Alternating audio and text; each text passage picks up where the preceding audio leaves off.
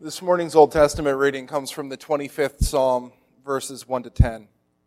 To you, O Lord, I lift up my soul. O my God, in you I trust.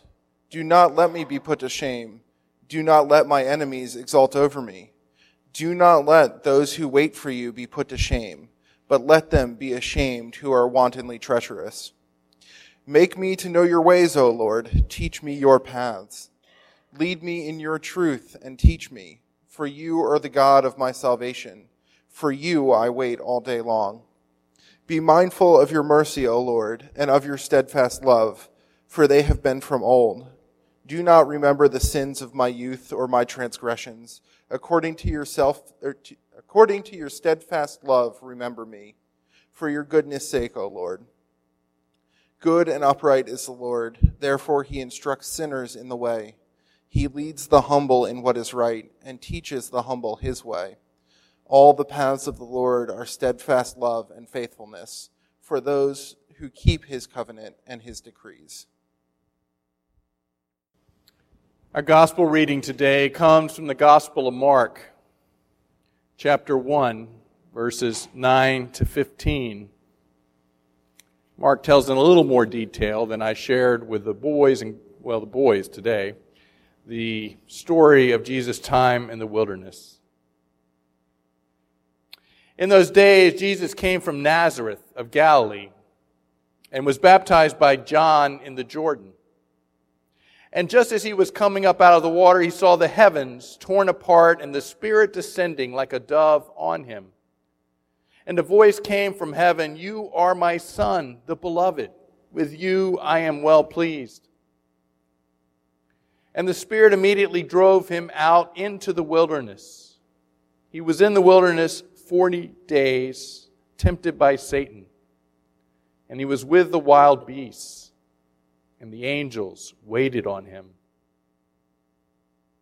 Now, after John was arrested, Jesus came to Galilee, proclaiming the good news of God and saying, The time is fulfilled, and the kingdom of God has come near. Repent and believe in the good news. This is the word of the Lord. Thanks be to God. Let us pray. O Lord, may the words of my mouth and the meditations of our hearts be acceptable in your sight. For you are our rock and our Redeemer. Amen. Has there ever been a commercial more longed for or more anticipated in the history of Philadelphia? You know the commercial, the song plays in the background when you wish upon a star, makes no difference who you are, anything your heart desires will come to you. Then Nick Foles, daughter in his arms, on the field where the Super Bowl is played, is asked by an offstage voice, Nick Foles, you and the Philadelphia Eagles have won the Super Bowl. What are you going to do next? And you can finish the commercial. I'm going to Disney World. What a contrast to Jesus here in Mark 1. He needs a new agent. Just baptized by John, just having seen a dove descend, the Holy Spirit upon him, just having heard a voice declare from heaven, You are my Son, the beloved. With you I am well pleased. What is Jesus going to do next? He's going to the wilderness Yes, the wilderness, the dangerous place where wild beasts roam, where Satan tests. The same place where the Israelites wandered for 40 years after escaping from the Egyptians. The wilderness, an often lonely and dangerous place. And Jesus is not going there by charter jet. The same spirit that descends upon him at his baptism now drives him into the wilderness, and none too gently. The verb that Mark uses to describe the Spirit driving Jesus into the wilderness is the same verb used to describe Jesus casting out demons. It is the same word that would be used to describe a shepherd driving the sheep. What is going on here?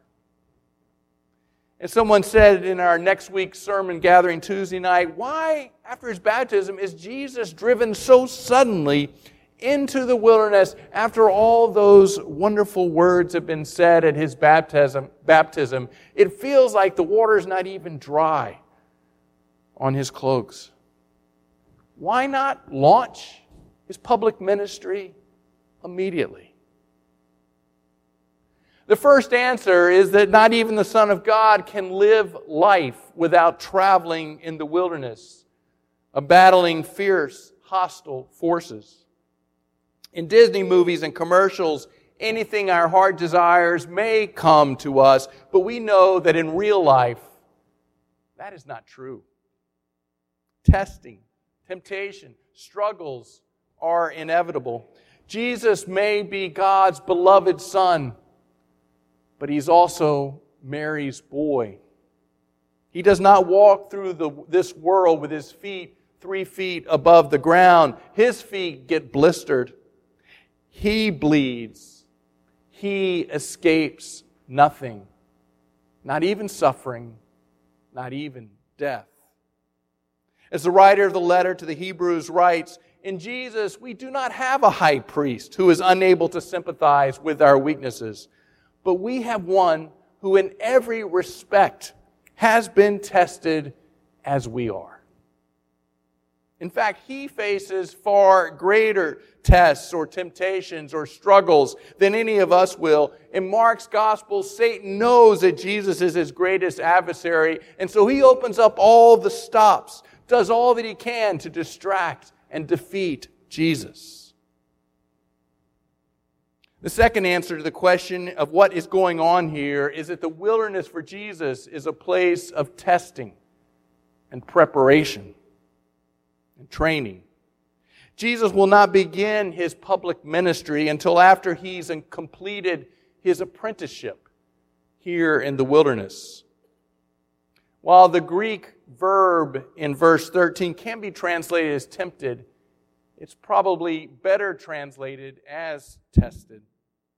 Jesus is being tested here as a metal is tested by the refiner's fire.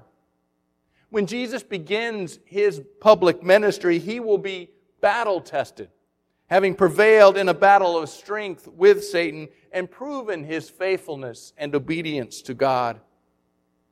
Just as we do not want to drive a car that has not been tested, just as we don't want to eat out of a restaurant kitchen that has not been examined, so we do not want to listen or follow a Messiah who's not been put through his paces. But before we go any further, there's one thing we need to be very clear about. While Mark 1 says that the Spirit drives Jesus into the wilderness, there is no claim here that it, God tempts Jesus. No, it's Satan who tempts or tests Jesus. God permits Jesus to be tested because that serves God's greater purposes. We are never tempted by God, as the book of James declares to us. It's a very important distinction. Jesus proves to be stronger than Satan here in the wilderness, but the battle is not over. Satan will continue to test him throughout his days.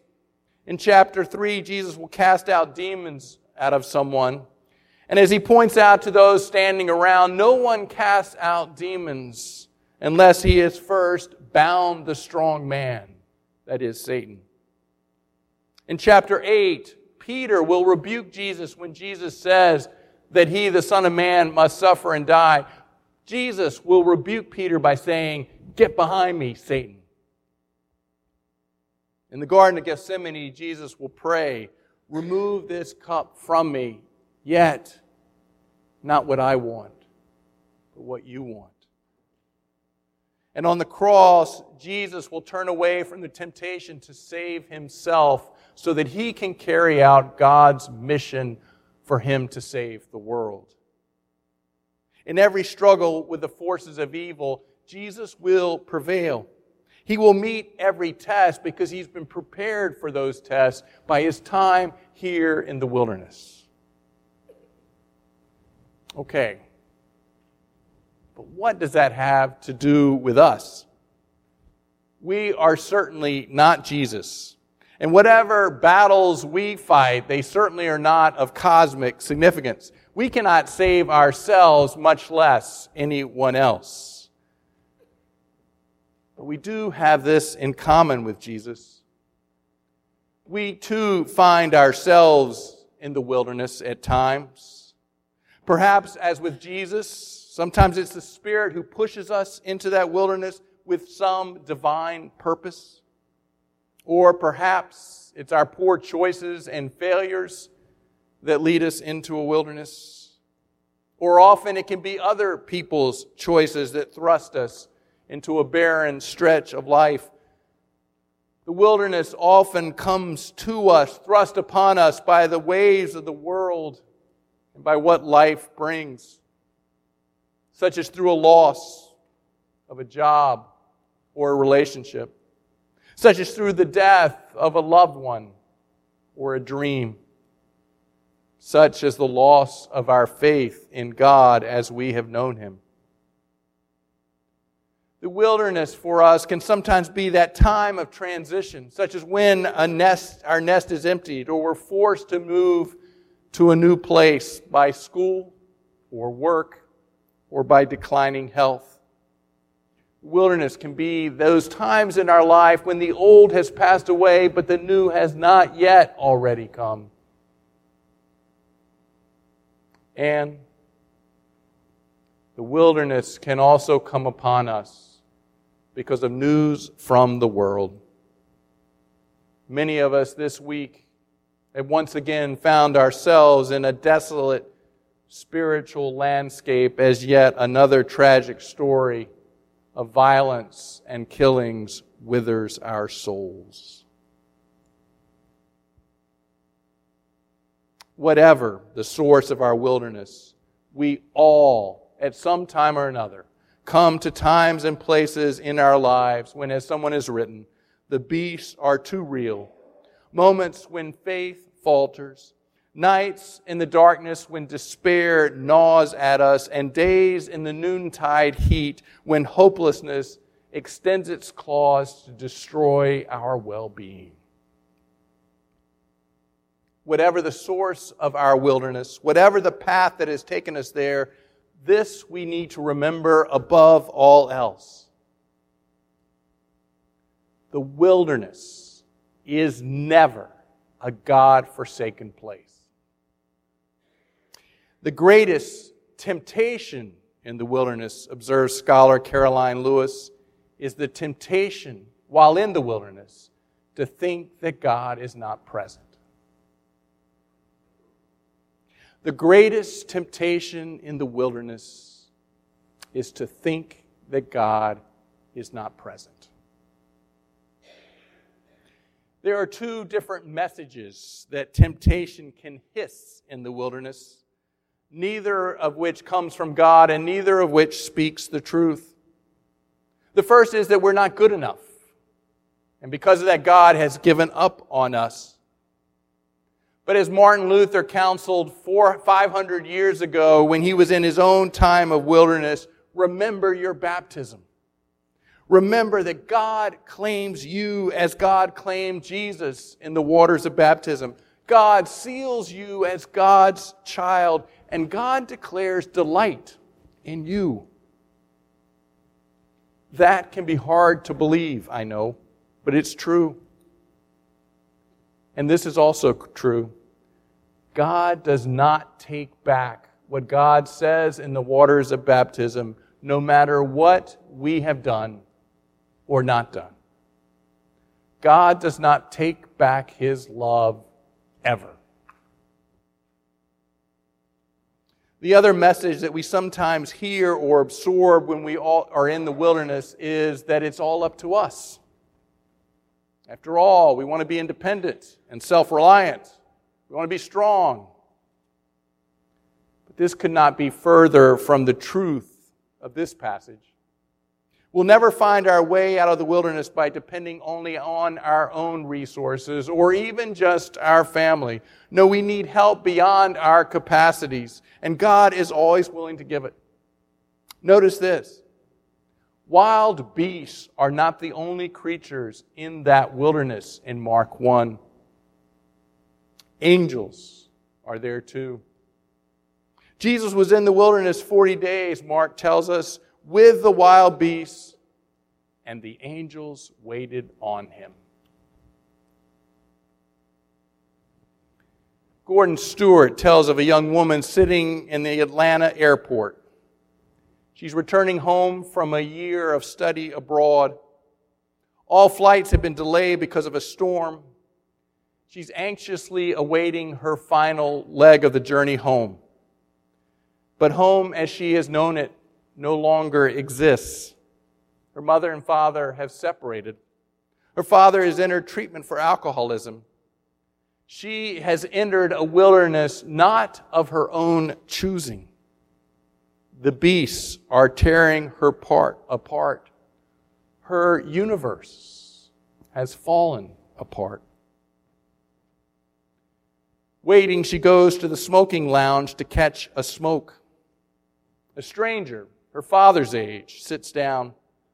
He jolts her out of her fog. Do you have the time? He asks her. As strangers are sometimes wont to do, they begin to talk. Unaware of her circumstances, he tells her that he is a recovering alcoholic, a former heavy drinker whose drinking was destroying his marriage until his wife became pregnant. The impending birth of his daughter snapped him into treatment and sobriety. I thought I was going to die, he said, but it was the beginning of a resurrection, a whole new life. The young woman begins to feel a burden lifting. The stranger finishes his cigarette and disappears. She never gets his name.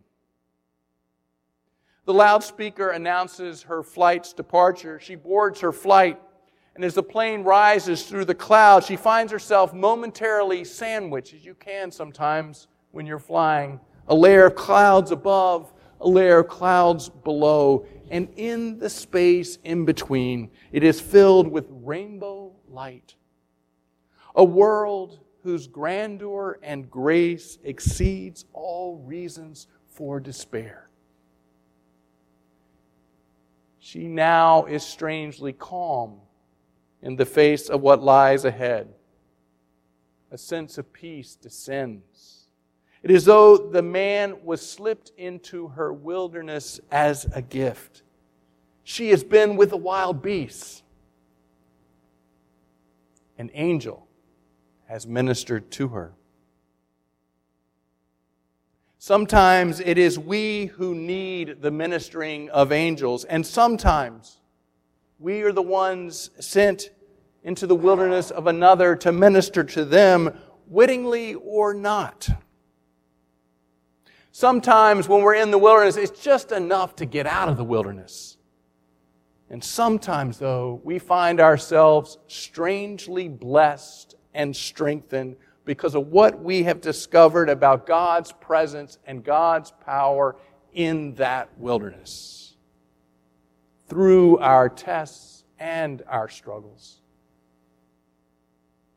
Friends, Jesus went into the wilderness as he went to the cross to break the power of all that would separate us from the power and presence of God. In your own times of struggle, temptation, and testing, though you may feel forsaken, know, trust, even cling to the truth of this passage. God is there in the wilderness with you. God is present with you in the times of struggle and trial. God will bring blessing somehow out of that pain and struggle as God brings resurrection out of death. And know this too. Though wild beasts may snare and encircle you, there are angels close at hand ministering to you. And in the wilderness, as in Mark's gospel, it is the angels who have the last word. Amen.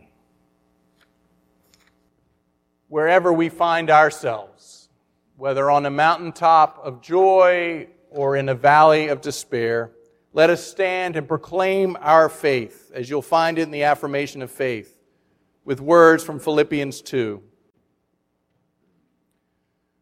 Christ Jesus, though he was in the form of God, did not count equality with God a thing to be grasped, but emptied himself, taking the form of a servant, being born in human likeness. And being found in human form, he humbled himself and became obedient unto death, even death on a cross. Therefore, God has highly exalted him and bestowed on him the name which is above every name, that at the name of Jesus every knee should bow in heaven and on earth and under the earth, and every tongue confess to the glory of God, Jesus Christ is Lord.